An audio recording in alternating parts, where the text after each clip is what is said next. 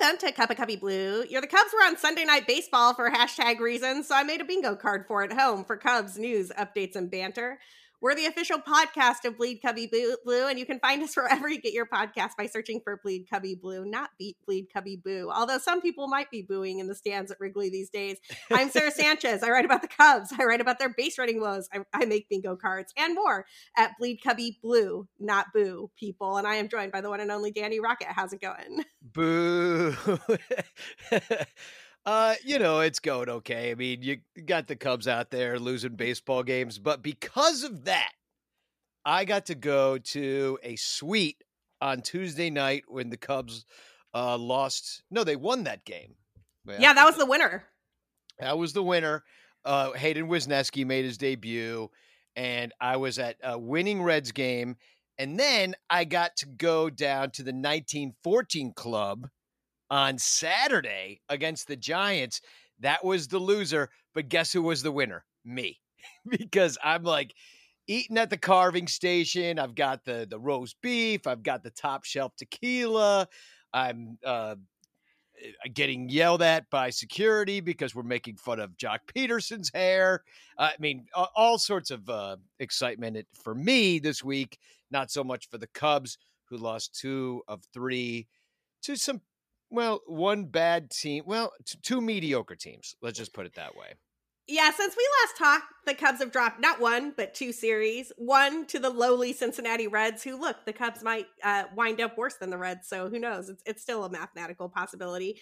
Uh, and, and one to the Giants, who uh, a friend of mine noted aspire to mediocrity, which I thought was a great... How- Great way to think about the San Francisco Giants. one hundred seven wins last year to where they are now. Like, talk about falling off a cliff. It's like, what happened? Like, it's Buster Posey, man. Buster Posey and Kevin Gausman. Well, are we about to see this when we when we lose Wilson this year? It's like, I mean, I, we, we're not falling from that high. We're just we're falling from possibly sixty-nine wins. What is it going to be like next year? Oh, man. Yeah, um, it could be bad. Let's let's talk about these games. We're not going to do our normal, like, play-by-play of the games for a couple of reasons. One, we've got two series to cover. We're going to keep this show under an hour like we do. But also, um, we have a lot of M L B news to cover. It was just a really busy week for, for Major League Baseball news. We've got some minor league union updates. We've got rules changes that are coming down the pike. We have a lot of stuff to talk about. Pujols being a nice guy, which I don't even know how I feel about that. But, like, we've got Weird. a lot to cover in addition to these Cubs games. And, and let's be honest, the Cubs games are kind of forgettable. But I do want to say I, I took my parents to the first game of that Red series. Thank God the Cubs won that one so my parents could sing Go Cubs Go. A couple of things happened in that game that were pretty cool. Hayden Wesneski made his M L B debut, and he was lights out, man. He actually looked like he was going to throw five no-hit innings. He did wind up giving a hit. He struck out eight. He looked so good against that Reds team. And, and, and I know that he came back to earth a little bit on Sunday Night Baseball against the Giants, but not in any way that is concerning to me. He gave up a couple of hard-hit balls uh, that went over the wall to the Giants, but but he looks really good, man. He's got strikeout stuff. What a steal by the Cubs to turn Scott Efross, who by all accounts like might have been a back of the back of the bullpen type of guy, but into what looks like a viable starter. Danny, what did you see from Hayden Wesneski from the yeah, suites? That was super exciting to see him come out. I don't really understand like what I'm looking at with the Wiley Miley Wesneski piggyback games, because now that's happened two times, I guess. And I'm like, so that's what we're doing now? I mean, it worked the first time, and it didn't work the second time. And, um, but yeah, I mean, this guy, he's going to have some growing pains. He's brand new. He doesn't know the league. They're going to get tape on him, and they're going to know what he's going to do, because they probably expected. They're like, oh, they'll probably throw Wesneski out there because Miley's only going to go four, and they'll probably do the same thing. So they all looked at the Wesneski tape, and this time they hit it over the wall. Either that or he was making mistakes, or it's sophomore jinx, or like just the growing pains are going to be there for a while, at least, you know, a year or two, but it looks like the real deal. It definitely passes the eyeball test. Um, he was good in the minors. He was a legitimate prospect starting pitcher. I think we should be excited about it until further notice, but I was excited to see it. And he was so like excited to be out there. A lot of energy on the mound. He's doing the strut. He's dancing around. Like, that's, you know, that's fun to see for fans too. It's like, this is entertainment. And I yeah, was entertained. He, he was channeling his inner Max Scherzer there, like kind of doing the walk off the mound and stomp around with the strikeout thing. It was, it was pretty great. He had family Uh, in the crowd, and and it was it was really quite fun. So we were sitting in two seventeen, and that's right above the area behind home plate where the families usually sit. You can tell when families are there because, like, all of a sudden you see a bunch of T J Friedel jerseys, or you got a bunch of Jake Fraley jerseys. There were some Wesneski jerseys in the crowd, and his family does not apparently know that we we say "Let's go Cubbies," and so they kept trying to lead the crowd in "Let's go Cubs" cheers, and I wanted to be like, "Oh no, it's it's Cubbies!" And wait, were they were they turning Cubs into two syllables? Yeah, so they were doing "Let's uh, go uh, Cubs" instead of "Let's go Cubbies," see, and I was like, is, "Ah, man!" There is a "Let's go Cubs" chant. All you do is go, "Let's go Cubs." Let's go Cubs. I mean, like, you didn't have to two syllable-ify Cubs. It like, was pretty who does cute. That? Oh man, they've got a thing or two to learn.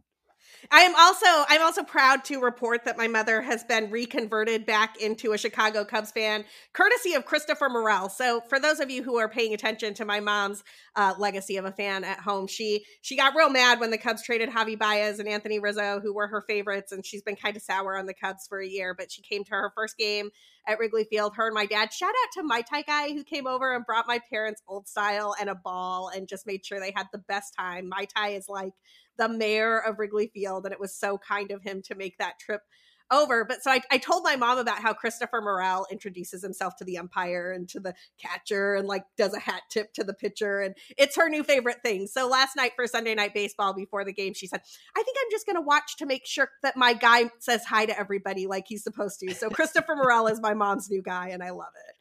Yeah, he's my new guy too. And, you know, I love that kind of uh, attitude out of people. You know, I, I've, I've done the same thing throughout my life, is just always said hello to everybody who's in the room, that's strangers. And I think it makes an impression on people. I know that it's made an impression on the league because they're talking about it. And so, you know, we more nice guys, you know, there's nothing wrong with that. He's got a big smile, a big personality. Like, you kind of see the makings. I mean, everybody's so high on Nico Hoerner. He pretty much has the same, I mean, like, they're like, he's going to be an all-star. Well, he pretty much has the same O P S as Christopher Morel right now, who has been playing all around the field. A few more at-bats, of course, but, like, you know, it's um, it, this could be the start of something new. The difference between Nico is he's a first-round pick, and Christopher Morel came out of nowhere and played his way out of the team. So he's doing everything he can do to stay, including being the nicest person in baseball, which, hey, if it's between you and the jerk, guess who's getting the job? Oh, absolutely. I mean, who doesn't want a guy like Christopher Morel on their squad, smiling at everybody, cheering for everybody? He's always got a big grin in the dugout. Anytime anything good happens, Christopher Morel is right in it. Like, yeah, yeah, good job on the home run. Good job on the hit. He's just all smiles at all points in time, and I am here for it. And he won over my mom, which made me really happy. Uh, my parents were both very charmed by Wrigley Field. They don't really do charm. They're kind of like, you know, they're hardworking folk from from rural Utah, and they they they don't do a lot of like folksy charm stuff. But long about the sixth inning, my dad was planning future family getaways to Wrigley. He's like, you know, your brother would really like this. We've got to get him and his girlfriend out here so that they can see a game from right here. And uh, they they had a pretty good time. So so shout out to all the bleacher bums who said hi to my parents and who brought them old style and brought them a ball and made sure that they just had the best time. We had a great time at Wrigley Field, even though the Cubs only won one out of three games, like they do. Yeah, well, exactly. And that, I think you're, you just kind of illustrated the, the issues right now with, you know, Ricketts comes out, and I don't know if you want to talk about this. No, let's do it. Let's light, yeah. let's light Ricketts on fire. Okay. But like, you know, he's out there being, well, the empty stands don't bother me, which, by the way, they're not that empty. So there's been a few games since the kids went back to school, and there was weather last night, and I've gotten into clubs for free. So like, yeah, the, there's not a lot of demand, uh, but it's not by any means empty. Um, it, I mean, Sox Park's more empty, and they're actually in the fight. The thing about it is, though, if you have this charming building that everybody wants to come to and it's a destination, you don't necessarily have to put the greatest team on the field. You can just kind of put a bunch of fun guys like Franmil Reyes singing Whitney Houston songs and, uh, you know, smiley Christopher Morel saying hello to everybody with, you know, if you got a seven fifty O P S and you hit the ball okay, and, you know, that should be good enough to at least ex- extend everybody's interest a little bit longer to pay for the fifteen dollar beers and things like that. So like you, I, I'm all for having fun guys on the team that are going to entertain us, but is it going to be at the expense of some real like balls to the wall guys who can, I don't know, hit forty home runs? Like there's nobody on this team that's even close to that right now. Um, Even yeah, that's true. Reyes, you know, so I'm just kind of looking at it. And I'm like, like, yeah, everybody's having a great time. And like, and I don't mean to like rain on every parade here, but I will a little bit. Just, you know, it's like, yeah, it's still fun at Wrigley. Like, do you think the Pirates fans are being like, it's still fun at P N C? Like they're not, they're not going. They just don't involve themselves. They're like, the Steelers are on now. Now the Pirates can draw three thousand people. At which point their owner says, well, we can't spend any money. We're only drawing three thousand. And I'm just like, can't wait till Ricketts says something like that. At least he didn't say that. He so, said the empty stands doesn't aren't going to make me sp- spend to get people to come. I want to talk about one specific thing with this whole Ricketts thing, because because I'm just not going to let this one go. I like how Jed Hoyer like yada yada a rebuild, and now they acknowledge that it's a rebuild and that it's a multi-year rebuild and the second one in two decades at that, or in a decade at that. But like we're we like we are all just supposed to ex- accept the gaslit version of history here, where for like two and a half years, we were all like, hey, if you're trading Yu Darvish, that's a rebuild. If you're trading Victor Caratini, that's a rebuild. If you're trading Anthony Rizzo and Chris Bryant and Javier Baez, that's a rebuild. If you yeah. only sign guys for one-year contracts, you can flip them at the trade deadline when you're sellers, that's a rebuild. And we were told repeatedly by this front office, not a rebuild, not a rebuild. It's a reset. It's a retool. It's not a rebuild. We're yeah. not rebuilding. This isn't a rebuild. And all of a sudden, here comes Ricketts with like, yeah, it's a very success. This is how you have to do it. You can't buy a championship in baseball. It's just going to take some time. It's like, get bent, buddy. Like I was here when, when we originally called it a rebuild, when y'all traded Yu Darvish for a bunch of magic beans. And some of those magic beans are kind of intriguing. I like O N K C too, but let's not pretend that any of those prospects were more than like seventeen to nineteen-year-old lottery tickets. Yeah, absolutely. It was a total salary dump after the biblical losses. So, you know, at some point, they're also talking out of both sides of the mouth. Oh, there's plenty of money to spend, but we have biblical losses. But we will spend just because, you know, because you can't buy a uh, you can't buy a championship. Well, guess what? You can certainly buy close to a championship. You can certainly buy a chance at a championship, because if you look at the top five payrolls in the major leagues, and I, I was going to bring this up on the Sonranto show tonight, but uh, you know, going through uh, kind of some of these numbers, but if you look at the top five payrolls, they're all in the playoffs. Every single freaking one of them are in the playoffs. You look at last year, same thing. There's only like one team, and I forget what I'm looking at my my notes here. Um, Uh, yeah, all top five teams are in the payroll, uh, in payroll, are playoff teams. Only two teams in the bottom half of the major leagues are playoff teams right now. That's Seattle and Cleveland. Um, in twenty twenty-one, only the Phillies out of the top six teams uh, in payroll were not in the playoffs. So, you know, you might not be able to buy a championship, but you can certainly buy your way pretty darn close to one, because those teams are in the playoffs. And guess where the Cubs aren't? The playoffs. So I don't know. That that's not true. Like there's just that that's a simple lie. I, I know you can't buy the championship. That might be true. But none none of these teams are buying. I mean, how many times did the Dodgers try to buy a championship? How many times did the, the Yankees try to buy a championship? A lot of times. And guess how many championships they've won? Well, the Yankees a lot. The Dodgers, not so many, but they certainly were in the freaking World Series and in the playoffs every year. And right now we're looking at what? If you don't count twenty twenty, which I don't, which by the way, neither does Spot Rack, count twenty twenty. They, they don't even show the payrolls for that. They're like, well, it's a fake season.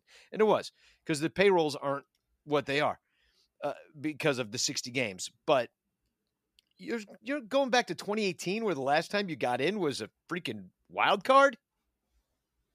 That's a yeah. long time. It's going to be, it's going to be five years. If they don't make it next year, that'll be five years. Five years. Gee, hmm, what? Do, I, I seem to recall saying that the Yu Darvish trade was a fire sale and that it signaled the Cubs would be competitive in like twenty twenty-four or maybe twenty twenty-five. I mean, I just, again, I'm not trying, like, this is not an I told you so moment so much as I am angry that we are being gaslit by a front office that would not call it a rebuild, as they just wasted a year and a half of a World Series champion core that, look, did they underperform? Sure. Like, should they, could they have traded some of them earlier and gotten better returns? I don't know, maybe, but like, don't pretend you put it all on the field for twenty twenty-one, or you did not. Like, I, I watched you not do it. I watched you let an ace walk and let your backup catcher walk. The Cubs played eight or nine. I cannot remember. It was a franchise record, guys, a backup catcher last year. The dude who got the most run at backup catcher last year was Robinson Chirinos. I'm pretty sure he was like thirty-seven when he did it. Like, it is out of control nonsense for Ricketts to now be like, oh yeah, it's a success, and we just have we just have to be patient. We just have yeah. to be patient with the rebuild that literally your front office would not even acknowledge existed for two years. And well, I'm over and being lied to by billionaires. Well, and it's frustrating, especially from this standpoint. If you are a season ticket holder, and you're Correct. now giving your ticket away to me for the nineteen fourteen club because nobody wants it, because nobody cares to go. The, you know, the it's probably, I would say that the carving station and the free liquor are probably more entertaining than the Cubs in some respects. If you're giving me that ticket, I can get this thing for free just because I live close and know people, you know, and this has been really since the middle of August that it's been like this. There's just free tickets everywhere. People have spent a lot of money. Like, your bleacher seat, eighty-one games, is over four thousand dollars for one seat. Most people buy two seats. That's eight thousand dollars to do what? Like, this ticket the other day, last night, when it was raining at Sunday Night Baseball, which they only made, moved it to Sunday night because everybody's watching football anyway. Like, ah, nobody cares about the Cubs Giants. Let's just move it to Sunday night. Um, you know, that was probably that bleacher seat there, I would guess, is a fifty dollars face value bleacher seat. They were going for six. Oh, the yeah. Tickets are worth ten percent. So unless you have got completely like pee it away money, you know, this is a, an affront to every season ticket holder that they're, that they're telling the new ones, oh, it's an honor to be a season ticket holder. You've spent how many years on the list and now you get tickets. Okay. So you feel like you've got to, and like they're at the end of their suckers list. And then other people, like, they're just kind of like, eh, I don't care. It's a sunk cost. I just pay it. And, you know, and that's people who don't care about their money. But a guy like me, I'm like, eh, I'm only going to pay six bucks or I I'm going to go for free, or like they're taking it on the chin. Those six dollar tickets are everywhere, by the way. Like, I was getting, I, I was seeing six dollar tickets in the low two hundreds for these games against the Giants and against the Reds. And like, to put this in perspective, those are eighty dollar seats. Those are like fifty five yeah. to eighty dollar seats, depending on the tier of game that they're supposed to be, yada yada, whatever. But if you're selling that ticket for the bare minimum, which is six, that's the lowest you can go on StubHub at Wrigley Field for six dollars.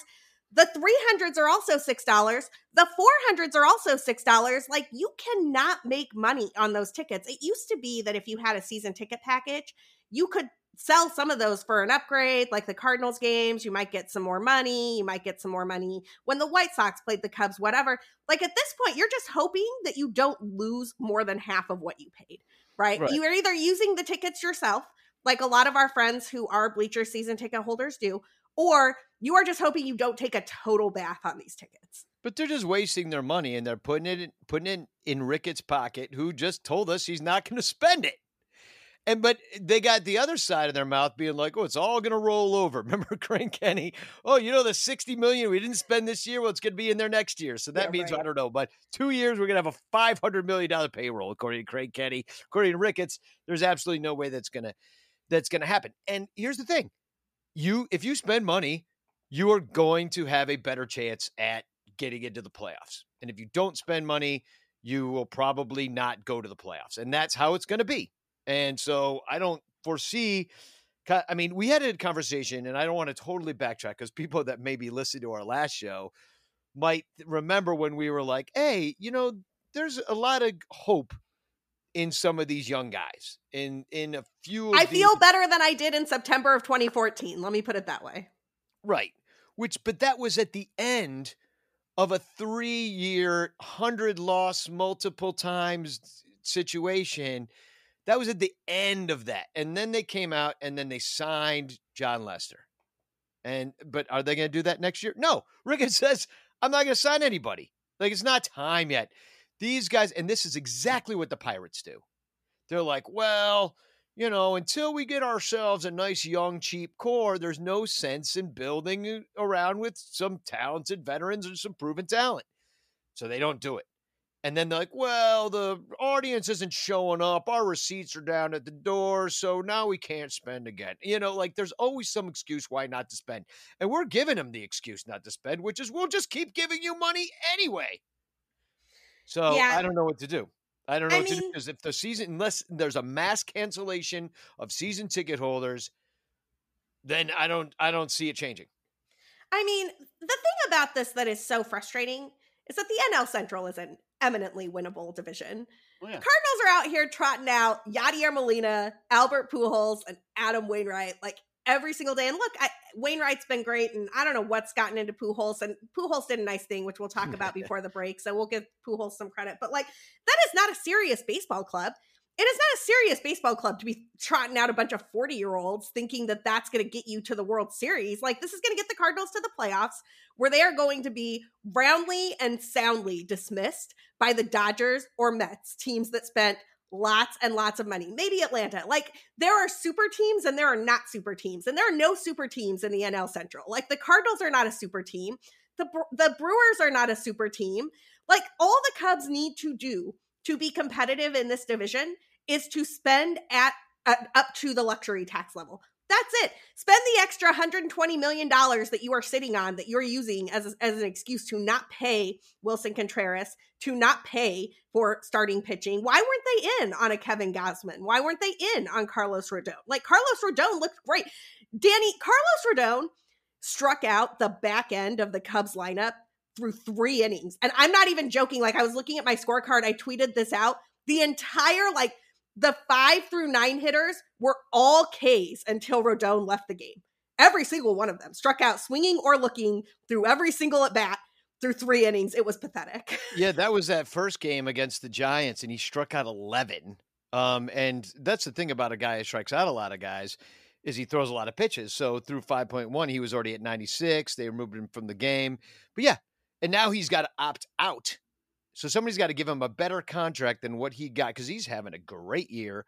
But why why didn't the Cubs give him that contract? Well, because he, they were risk averse because of the injury history. And I kind of get that, you know, that you, this is the one knock on taking him.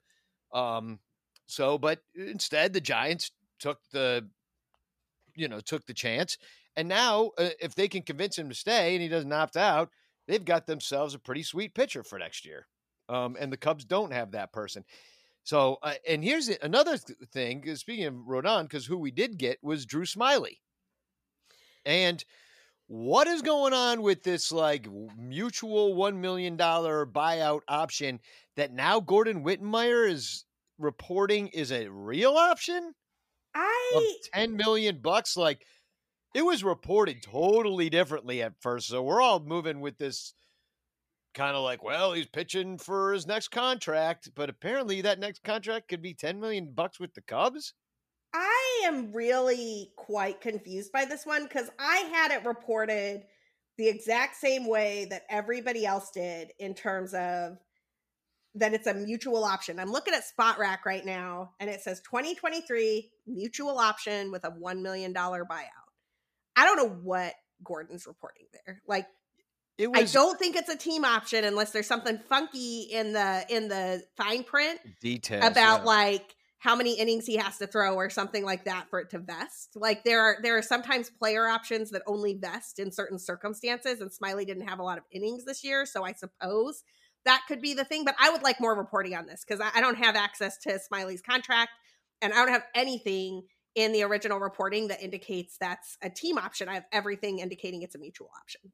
Yeah, well, and if that's the case, I, I mean, then you take it, the ten million dollars option. If they don't, that's foolish because he's picked, he's pitching amazingly right now. I mean, he's got seventeen. He out-dueled Rodon, who looked great. Um, it, he, he had um, only eight strikeouts to Rodon's eleven, but uh, only one earned run. He's a professional veteran pitcher who knows how to like get out of situations, has a lot of composure on the mound. He throws with his left hand, which is always valuable. And um, anyway, I'd like to see him back if that's the case. The other guy that pitched, um, well, in two of these games that we are talking about, uh, it's the the Miley uh, uh, where uh, Wesneski platoon. There is, uh, I guess, Miley is also pitching for his next contract. He's got more injury history this year, anyway. I don't know what has he played in five, six games only, six, seven. Um, I don't know if he's like somebody they're looking at as an option for next year, or that this is just like, yeah, hey, we were hoping you'd eat innings. But um, I mean, because if you look at the starting pitchers that you could get, there's not. I mean, I, here's the there's, thing: it's not a good list. It's not. A, yeah. It's not an inspiring list. Yeah, exactly. And and the catcher is even worse. So like, if you don't get Wilson back, and you know you need some top of the line starting pitching, I think what Ricketts just in that interview kind of said to us is that, hey, um, we're going to wait and see if any of these dudes that we traded for um, start coming through the pike. Like when, once we get like, you know, I guess D J Hertz up. I mean, I don't know how long they're going to make us wait for this. I mean, Killian needs to emerge. Um, I guess Thompson and Steele take another step forward. Like those gotta, those guys have to be like basically what, your one through three. He wants a all homegrown rotation, I guess, of, of superstars. And I'm like, okay, well, how long are we waiting for that? You know, because John Lester, when he joined the team, was freaking thirty. So, right. So Jake Arrieta was, was in his late twenties, you know, when he started throwing no hitters. So like, you know, isn't Thompson like twenty-three or something? twenty-four? He might be a little older. I don't know. Uh, I don't have I don't have that age in front of me. I will look it up in I'll a second. Look, but be, but before before we look up Justin Steele and Keegan Thompson and, and twenty-seven. You know, you know Hayden Wesneski is twenty-four. Like the, the Cubs have some options here that are pretty interesting. Stroman, I think, is thirty. Like they they have some options. They need an ace. They they desperately need an ace. Um, and a bullpen. And a bullpen. And what, a catcher. And a first baseman. I heard there's an excellent catcher who is already with the Chicago Cubs, who frankly could also play first base and probably would be better at it than most of the league. Um, Can I, but, well, maybe we could trade one of our eighty-three second basemen for him. Dude, we... Nick Madrigal and Zach McKinstry Zach should not McKinstry. be playing anywhere other than second base. And yet it, here comes David Ross every day with a lineup where he's like, let me see if there's a way to get Zach McKinstry, Nick Madrigal, and David Bodie all in the same lineup. Oh. And it's like, why? Why are you doing this to me? Like, I can't take it anymore. Well, the Cubs are, well, the Cubs are trying to get as many guys with an O P S hovering right around five hundred in the lineup as possible. Albert Pujols' slugging is well over five hundred and has been for a while now. And, and Danny, before we go to a quick commercial break, Break. I just need to get your take. So Albert Pujols slugged his six hundred ninety-seventh home run. And I love the fact that this means he has passed Alex Rodriguez on the all-time list. Tears for A-Rod. Uh, I also, I, I can't believe I'm about to give Pujols a shout out here, but I have to. Apparently the couple who caught this home run in Pittsburgh tried to give it back to him. And he not only told them to keep the ball because it would mean more to them, he signed two more balls for them. So they have three signed Pujols balls, including his six hundred ninety-seventh home run. And frankly, I can't even criticize this. That's such a nice thing. The only bad thing that came of this is that it happened during a Cardinals win. Yeah, no, the Cardinals triumph, triumphant march towards the postseason is really frustrating to watch. But um, yeah, I mean, Albert Pujols, uh, I don't, I don't know what's going on there, but uh, he had a nine thirty-one O P S in the second half here. So, yeah, you know, found the youth, man. I guess, you know, just really lit a fire under him. Um, yeah, I mean, it's, it's hard. I mean, and the thing is, like, are we ever going to get a guy that like is like a Pujols for us. Like, or, I mean, is like Rizzo going to be ch- chasing something down the line and comes back to the Cubs? Like, we're, I just don't ever see fun things like this ever happening for Cub fans. So it makes me more sour about it because we never get good things. Um, we will, Danny, someday in twenty twenty-seven, when all of the young children are, are finally up and playing baseball and Brennan Davis is about to be a free agent. The, the Cubs, the Cubs will be good again, just in time to sell off their next great Cubs team. Uh, we have we have a lot more to talk about on Another the flip rebuild. side. St- stick with us. Uh, we're going to talk about the Minor League Baseball Union. We're going to talk about the rules changes that are coming to M L B. We're going to preview a series where hopefully the Cubs can rain on the Mets parade a little bit. But first, we need to take a quick break for our sponsors. And we are back. Okay, the biggest news in baseball is not rules changes. It is the Minor League Baseball Union. And Danny, I was stunned when Rob Manfred did a decidedly non-evil thing and basically said that they acknowledge the card check that got sent into the N L R B. They will recognize the Minor League Baseball Union and recognize that it has more than majority support to be formed. Uh, lots of good reporting on what this will entail. The the minor leagues are, they're an amorphous, amorphous crew, right? Like you've got everything from rookie ball all the way up to triple A that will be represented by this union, pretty much everybody who's not already on the forty man.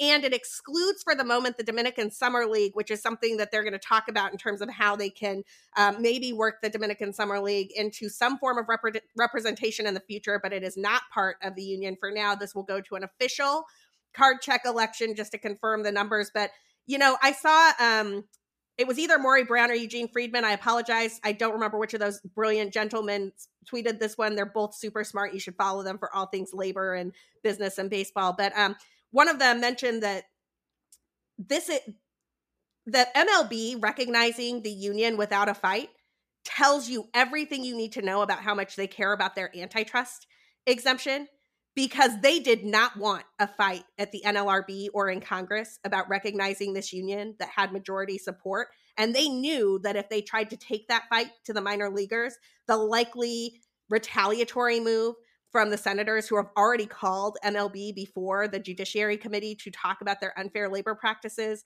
would be to smack down the antitrust exemption. So, wow. I mean, I am just, I knew the M L B that M L B cared about the antitrust exemption. I did not know they cared about the antitrust exemption. Just let the minor leaguers have a union without a fight much. Like, that is wild to me.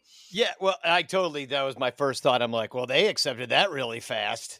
And I was like, well, there's got to be a reason that they don't just roll over. We all saw how the, the, uh, they all were uh, negotiating during the C B A deal and the sixty game season deal. And just, it's never easy, but yeah, it's got to be the the antitrust. Either that, or they're going to be like, okay, this is our first. Uh, this is uh, this is how we get rid of the draft. This is how we get rid of fifty more minor league teams. This is also, I mean, you know, I just don't trust them at all still, and especially that they said yes so fast. I really don't trust that. So we wait and see. But it's good. Like if those if those players, a lot of them coming from overseas, easily exploitable. Um, especially like I'm interested in the fact that the Dominican League may be included in this in the in the in the um, future, because Christopher Morel opened a lot of eyes in that D- Dominican League this year playing for the Águilas, and so it there was just a it's a lot of um, it, it's it's almost like a, a winter training. It's still like they're watching it. The M L B's watching this. There's a lot of great players that hold on. Uh, John Baker. The, he played in the Dominican uh, Winter League for the Toros uh, down there. And a lot of players, Anthony Rizzo played down there for the Toros. Like there's a lot of young guys that go down there. So they're just down the Dominican with no representation. And that just doesn't seem right when you are, quote unquote, a drafted property of a certain team at that time. But yet you're just going and playing. It's like barnstorming is kind of what it feels like. It doesn't feel right. So yeah, so bring it all under an umbrella. I'm for it. It's like, remember, the isn't the I- original idea of unions that it's it's a uh, a worldwide union? Well, workers of the world unite, I believe. I mean, the-, the the yeah, the aspirational goal is that you would have global solidarity across across um, industries. I I think that most unions have not accomplished the global solidarity uh, component of that. The way unionization works in Europe, for example, is very different than the way unionization works in the United States. Wages are, are different across different places. I honestly, there's a whole bunch of really fascinating things It, in particular about German unions that I won't go into right now because I would just bore the hell out of our baseball audience. But trust me, like there's some fascinating comparisons between your the way unionization works in different places. The thing that really jumps out to me here and that I just cannot stress enough, and I'm look, I'm sure you're right. I'm sure the devil's in the detail as, and as they negotiate some of these things, who knows what they are going to do in terms of trying to cut back or, or or curtail the power that minor leaguers have, or or or you know, every time the minor leaguers get a concession, something else will come up that M L B wants or what whatnot. But I, I do think it is tremendously important that minor league baseball players are going to be able to collectively bargain about their wages and their housing conditions and yeah. what their working conditions look like. The way that minor league baseball players have just sort of been told, hey, you have to scrap out an existence on less than minimum wage for a decade, and maybe you might have a chance at a hope at the dream that you had, is, is frankly disgusting. And and it's disgusting because billionaires could could drop such a tiny, tiny amount of their profits into making it better. And and I hope that we don't see a big M I L B contraction. I think that if there were a contraction in as retaliation for the minor leagues unionizing, you would actually see, uh, you would have a case to take to the N L R B about unfair labor practices, right? Like you don't get to eliminate thirty percent of jobs just because workers unionize. That's not how any of this works. And well, all these billionaires can afford it, man. They can afford to drop one point five, two million dollars more into the minor league system to make sure that the players of the future have sustainable wages and good housing conditions. And I'm here for it. Yeah. Well, it makes sense that they would want to, because they're athletes and you need them to perform with their bodies. So maybe making them sleep on couches or on like, you know, rollaway mattresses isn't like the best way to get good uh, performances out of your players. Call me crazy, but um, it seems like it, it might actually be a market inefficiency that can be exploited. Like I went down to the Dominican and I saw some of the training academies that they have down there, and the Cubs had been called out a little over a decade ago for the absolutely squalid conditions that they provided for their players down there. Whereas the Yankees had built a place that looked like a resort. Well, the Cubs now have one that looks like a resort. It's very nice. I went all around there someday, maybe in the off season, I'll tell the story of that, that time I went out there with a guy named Coco Loco, who I met on the beach. Wild story, great times, but um, we had to lie and cheat our way and sneak our way all through there thanks to Coco Loco. But it's beautiful what they have down there, but not every team has that. So the more you, the more you uh, amenities and the more you're known for being just a great employer, the best talent's going to want to go there. And I think we've kind of seen that happen. Yeah, I think we have. And, and it's going to be interesting. You know, one of the things that we also need to talk about before we get to previewing this Cubs-Mets series is what type of game that talent is going to be playing. There's been a lot of experimentation going on in the minor leagues, in the Dominican Summer Leagues, about new rules, new rules changes. And and because, like, I will shortcut the history on this one. The, there's a rules committee now where players, an umpire, and M L B all have seats at the table, and then they take a vote on whether these changes happen. It is a step forward from the way M L B has done things in the past, where they just said, hey, there are new rules, uh, and they just did it by fiat.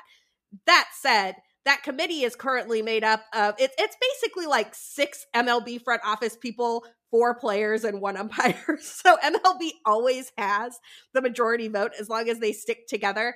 And, and these were not unanimous votes, but these rule changes are coming to an M L B field near you for the twenty twenty-three season. And Danny, let's hash out what we think about them. There will be a pitch clock.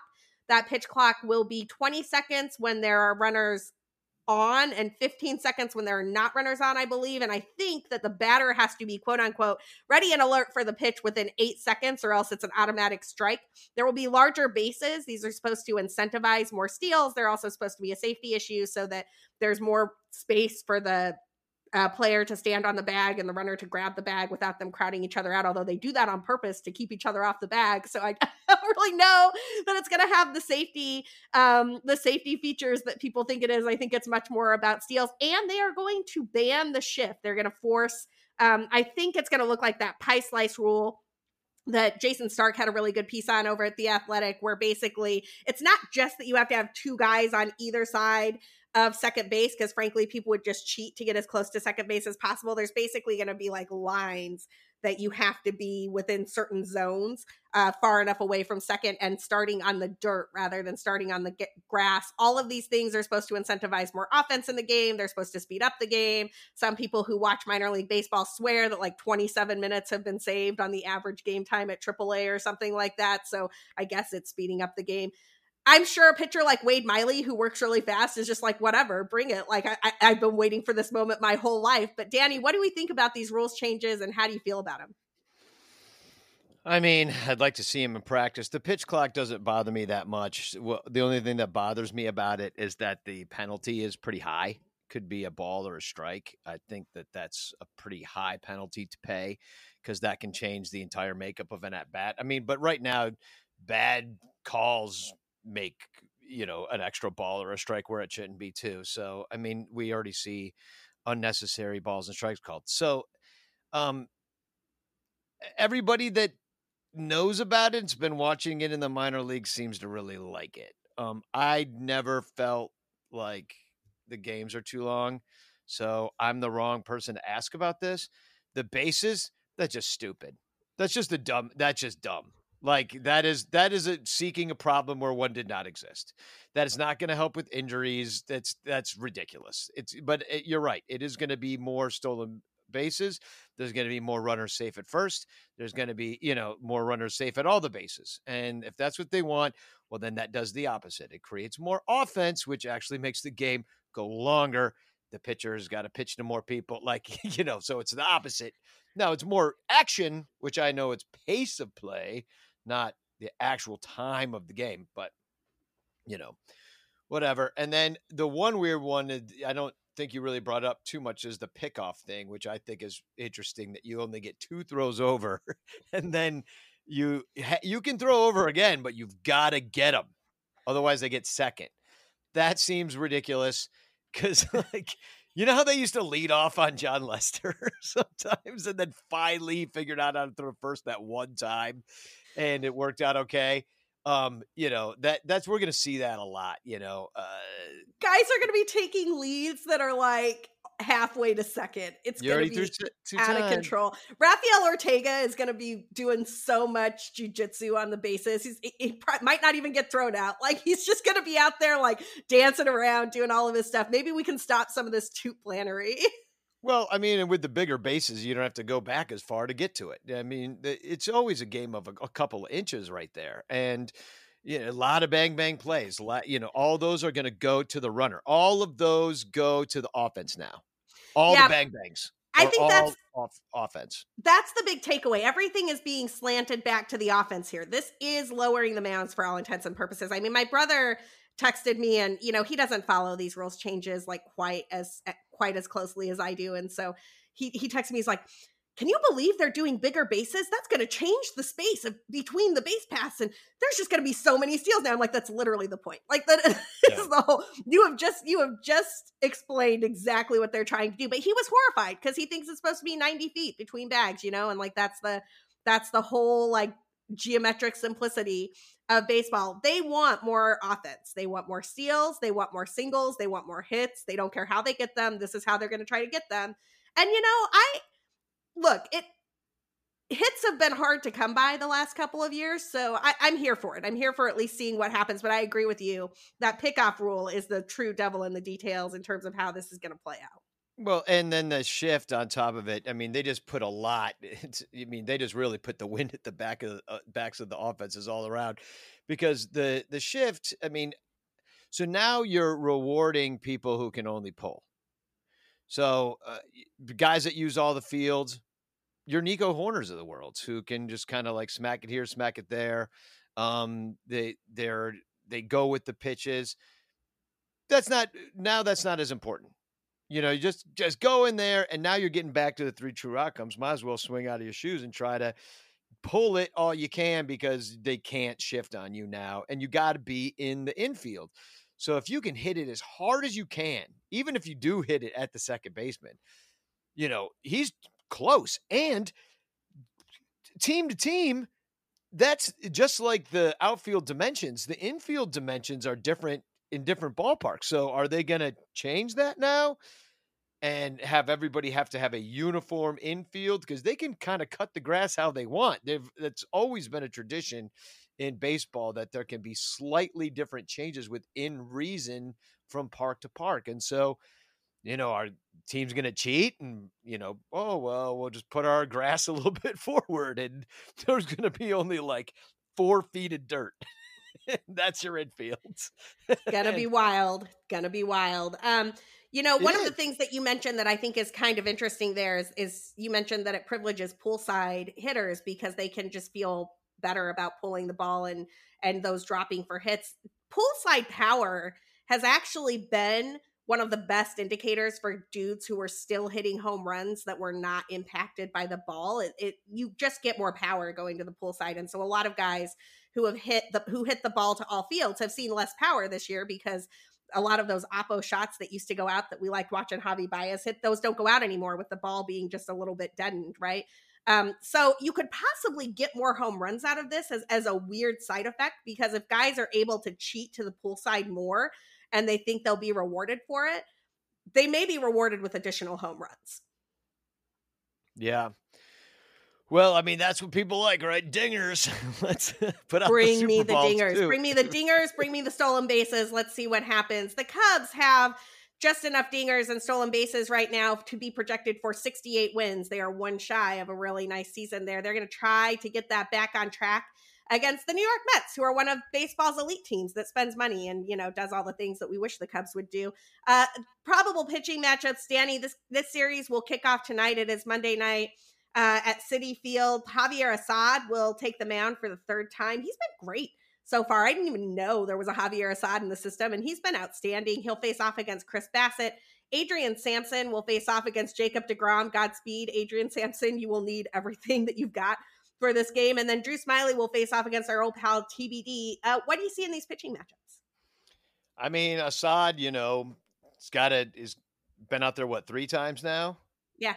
And uh, yeah, two ninety-three earned run average so far in those three games. Yeah, you'll take it. I mean, uh, Chris Bassett, I mean, he's been pretty good. The Mets pitching is good. He's he, last time he went out there, he had uh, seven innings of one run uh, ball against Pittsburgh and had seven sh- or ten strikeouts. Um, Assad wasn't quite as good in, against the Reds last time, and the Mets have never seen him, so maybe that's an advantage to us, but just because they don't know him, um, we don't really have much uh, uh, experience against Bassett either. Um, Z- Zach McKinstry, who was a homer shy of the cycle the other night with his four hits, actually has a homer off Bassett, so he's my pick to click. I say facetiously. Um, yeah, Samson DeGrom. Ooh, that's a Donnybrook if there ever was one, but he keeps pitching well. And he pitched well against the Mets at Wrigley, so we'll see. Uh, DeGrom, yeah, he's pretty unhittable for the most part. Um, he gave up no runs uh, last time against Pittsburgh and struck out eight. Um, although, do you know who hits him? It's weird to see. Uh, Jan Gomes. Yes. Maybe, maybe he'll start this one. Jason Hayward has the most at bats against um, anybody with uh, of anybody on the team against DeGrom, and is batting three thirty-three against him. We'll bring back Jay Hay bring for just one Jay game. Hay. Bring J- bring Jay Hay back for one game against Jacob DeGrom, and let's see what happens. And then we already talked about how Smiley's been doing awesome, and he's going to be in that third game. And I guess it's uh, did they announce the Mets starter? You know what? I, I don't have it, but be- let me see. It would be David Peterson, maybe, I guess, who um, yeah, we uh, we got one run on three hits, and uh, he only went five when he was out there. If he is indeed, it would be his turn. It is his so, turn. Yeah, so uh, he's a lefty as well, so which is good because we don't really have any lefty pop too much in our lineup. Maybe Franmil keep hitting him out, and it's still T B D. So we'll see if he even goes out there. But I mean, the Mets are they're they're. They are an elite team in a, in many respects, but they didn't make the moves that I thought people thought they'd make at the deadline, specifically for like, I don't know, like Wilson Contreras to like upgrade there. Um, I don't know. I mean, they're, They only have six more home runs than the Cubs. They only have one more walk than the Cubs. I mean, more you importantly, know, they, they're only a game and a half up on Atlanta. And I, I really think that Atlanta team is charging. Plus, the Mets made a classic blunder. When they decided to be all like, oh no, William Contreras can't use Narco because that's Edwin Diaz's walkout music. And, and Timmy Trumpet only wants Edwin Diaz to walk out to Narco and all that nonsense. They lit a fire under the Braves. And frankly, under everyone who is not already a New York Mets fan. Like, I want Narco on everything now. I, I'm glad Alabama is using it. I want it to be used in basketball when basketball's being played. I want it to be used in football. I will watch English Premier League soccer if they're going to play Narco just to annoy the Mets. I want Narco everywhere. And I want William Contreras hitting dingers to Narco in the postseason against it's the Mets. Amazing. It's amazing how they always shoot themselves in the foot in that way, just by because they. I mean, I lived in New York for uh, oh, quite a long, long time, almost two decades, and like, you know, Yankees are the number one team there, but the Mets are basically they act like Sox fans. They They're like the you. It's just rent free all the time. Like Yankees fans were like, we weren't thinking about you. We're like out here being the Yankees. We got twenty-seven rigs. We all this thing. And the Mets are like, we're a team too. We're like, yeah, yeah, you're fine. We're not thinking about you. But they, but the Mets are always just like little brother. Like they took that from me. I thought of that first. It's like, it's like the person that like tries to convince you that they like, you know, made up the diarrhea song in like in grade school. You're like, oh, I sang that. I made that up. I'm like, everybody made that up. Everybody sings that song when they're freaking five. You didn't make it up. Like, maybe that's a bad example. A little bit of a. I honestly example. have no idea what song you're talking about, but honestly, we don't need to do that to our listeners. No, we don't. Right no, now. we don't need it. A lot of people who are listening know what I'm talking about, but it's just like, you know, they sing it in Parenthood and there's variations around the country, but everybody sings it. And it's just one of those songs.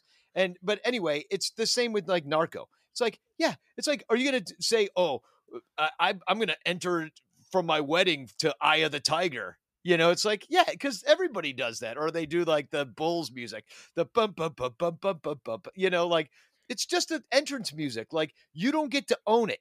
You're not Rocky. And if you, you know, Rocky's the only one that could say it's like, hey, it's kind of my song, you know, like, but Edwin Diaz, no, this song was already a theme song of a show. It already was a thing. You know? It's it's already a thing that you're borrowing. Like, I, I mean, I suppose that if like Timmy Trumpet wants to go through all the trouble of like licensing it and like pulling it from everything else or whatever, like they can do that. Like that's well, that's pay. fine. Like go for it. Like and get your song pulled from all of these sporting events, which which seems like a bad idea for publicity. It also seems like it would be a huge pain in the butt for a musician. The only time I've ever heard of musicians going through something like that is usually when like a p- politician or somebody they truly disagree with on like ethical grounds starts using their music. Like Neil Young did that with some stuff. I remember um, Chrissy Hyde and the Pretenders uh, objected to Rush Limbaugh using their music as intro music. And like that, that seems reasonable and legit to me. Like you don't want to be affiliated with somebody who you totally disagree with on literally everything. But this is just the Mets being the Mets, man. Like prior to them doing this, my best friend in Boston and I, because Boston is going nowhere this season too. My best friend in Boston and I were trying to figure out what teams we were going to cheer for for the postseason, and the Mets were pretty high on the list. We were like, we have friends who are Mets fans. They feel very maligned. It'll be interesting to cheer for the Mets, and I can't do it now. Like after all the Narco nonsense, I'm like, nope, they're out. They're totally out. I'll cheer for I'll cheer for the Padres. I'll cheer for the Mariners. I'll I'll pray that the Orioles get in. I'll cheer for the Blue Jays. I am out on the Mets. I cannot cheer for these. They're crybabies, man. Like I yeah. can't deal with it. I'm telling you, rent free. Just little brother syndrome. It's so sad. Uh, yeah, Baltimore, it's it's tough. They've kind of fallen off a little bit here. Five, I'm looking at right now, five point five out. That's going to be rough to get in at this point. Toronto looks like they've just kind of got it locked up. They've gone eight and two, while Baltimore's gone four and six. But kind of don't look now. I mean, and not that you can cheer for the White Sox, but um, I believe that they're right kind of back in it ever since kind of, and we didn't talk about it, but like Tony La Russa with his health problems and everything. Um, it's very sad. You know, I hope he gets better, but I mean, a lot of Sox fans are saying it. They're playing better without him. So they obviously are like, he, I, I'm sorry. Like I, I, I, I hope he yeah. gets better and like rest up and everything. And, you know, I, I don't wish bad health on anyone, but the White Sox are a better team without that man in the dugout. He should take a long sabbatical. I mean, they've got a losing record at home. two they're two under at home and five over on the road. Like, what's that about, Chicago? Like, get your fan base together. If this was the Cubs, and you know, we'd be easily have already clinched the division. You know, oh. if we had a similar situation for Cubs. I mean, this is a talented freaking team, and they're just like totally underperforming.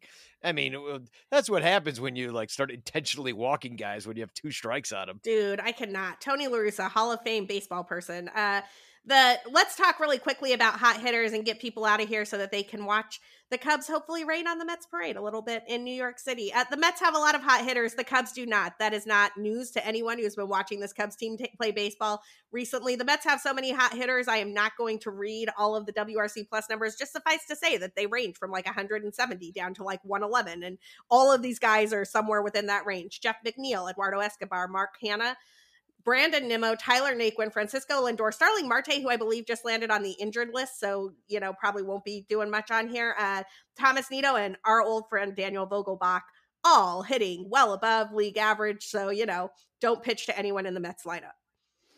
Yeah, I mean, th- their weakness, I would say, maybe is their bullpen, which is just kind of average.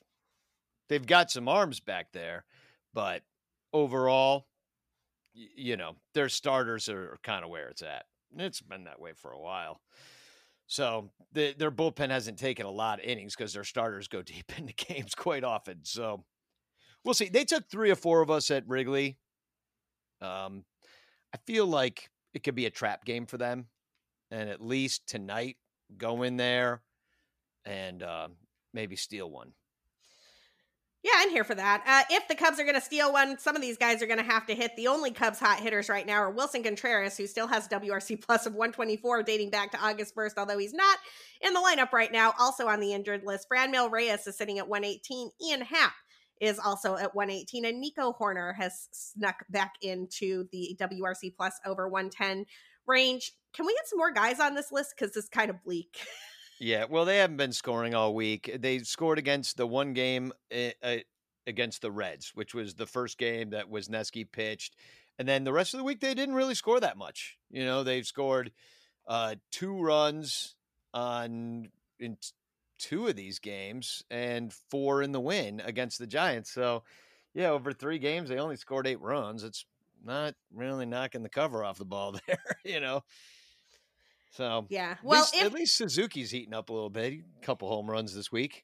He is. I hope he stays hot. I really need him for my fantasy baseball season to come out. Well, I traded for him in Tout Wars, and, and I, it's neck and neck in my Tout Wars league right now, Danny, and I really need Saya to step up. I could also use some more playing time from Christopher Morel, but th- that's neither here nor there. Nobody cares about my fantasy team. What they do care about is the Chicago Cubs, who will be facing off against the New York Mets tonight at Citi Field. Danny, if people are interested in your takes during this series, where can they find you? Well, we're going to actually do a, I don't know where you're going to get this podcast, but we're going to do a little pregame show today. Uh, that'd be kind of fun. Uh, do those from time to time on Sonranto when the schedule allows for it. So we're going to get on the horn at five o'clock, and my friend Uncle Mike is going to come on, I think, and uh, he's a big Mets fan. So if you want the skinny on what's going on with these Mets, come hang out with us and Uncle Mike. Um, yeah. So, so Sonranto at Sonranto on Twitter. So Check check us out. Sounds like a plan. I will check that out. You can also find me at, at B C B underscore Sarah. You can find everything about the podcast, including references to what we talk about on this show, at the podcast account at Cup of Cubby Blue.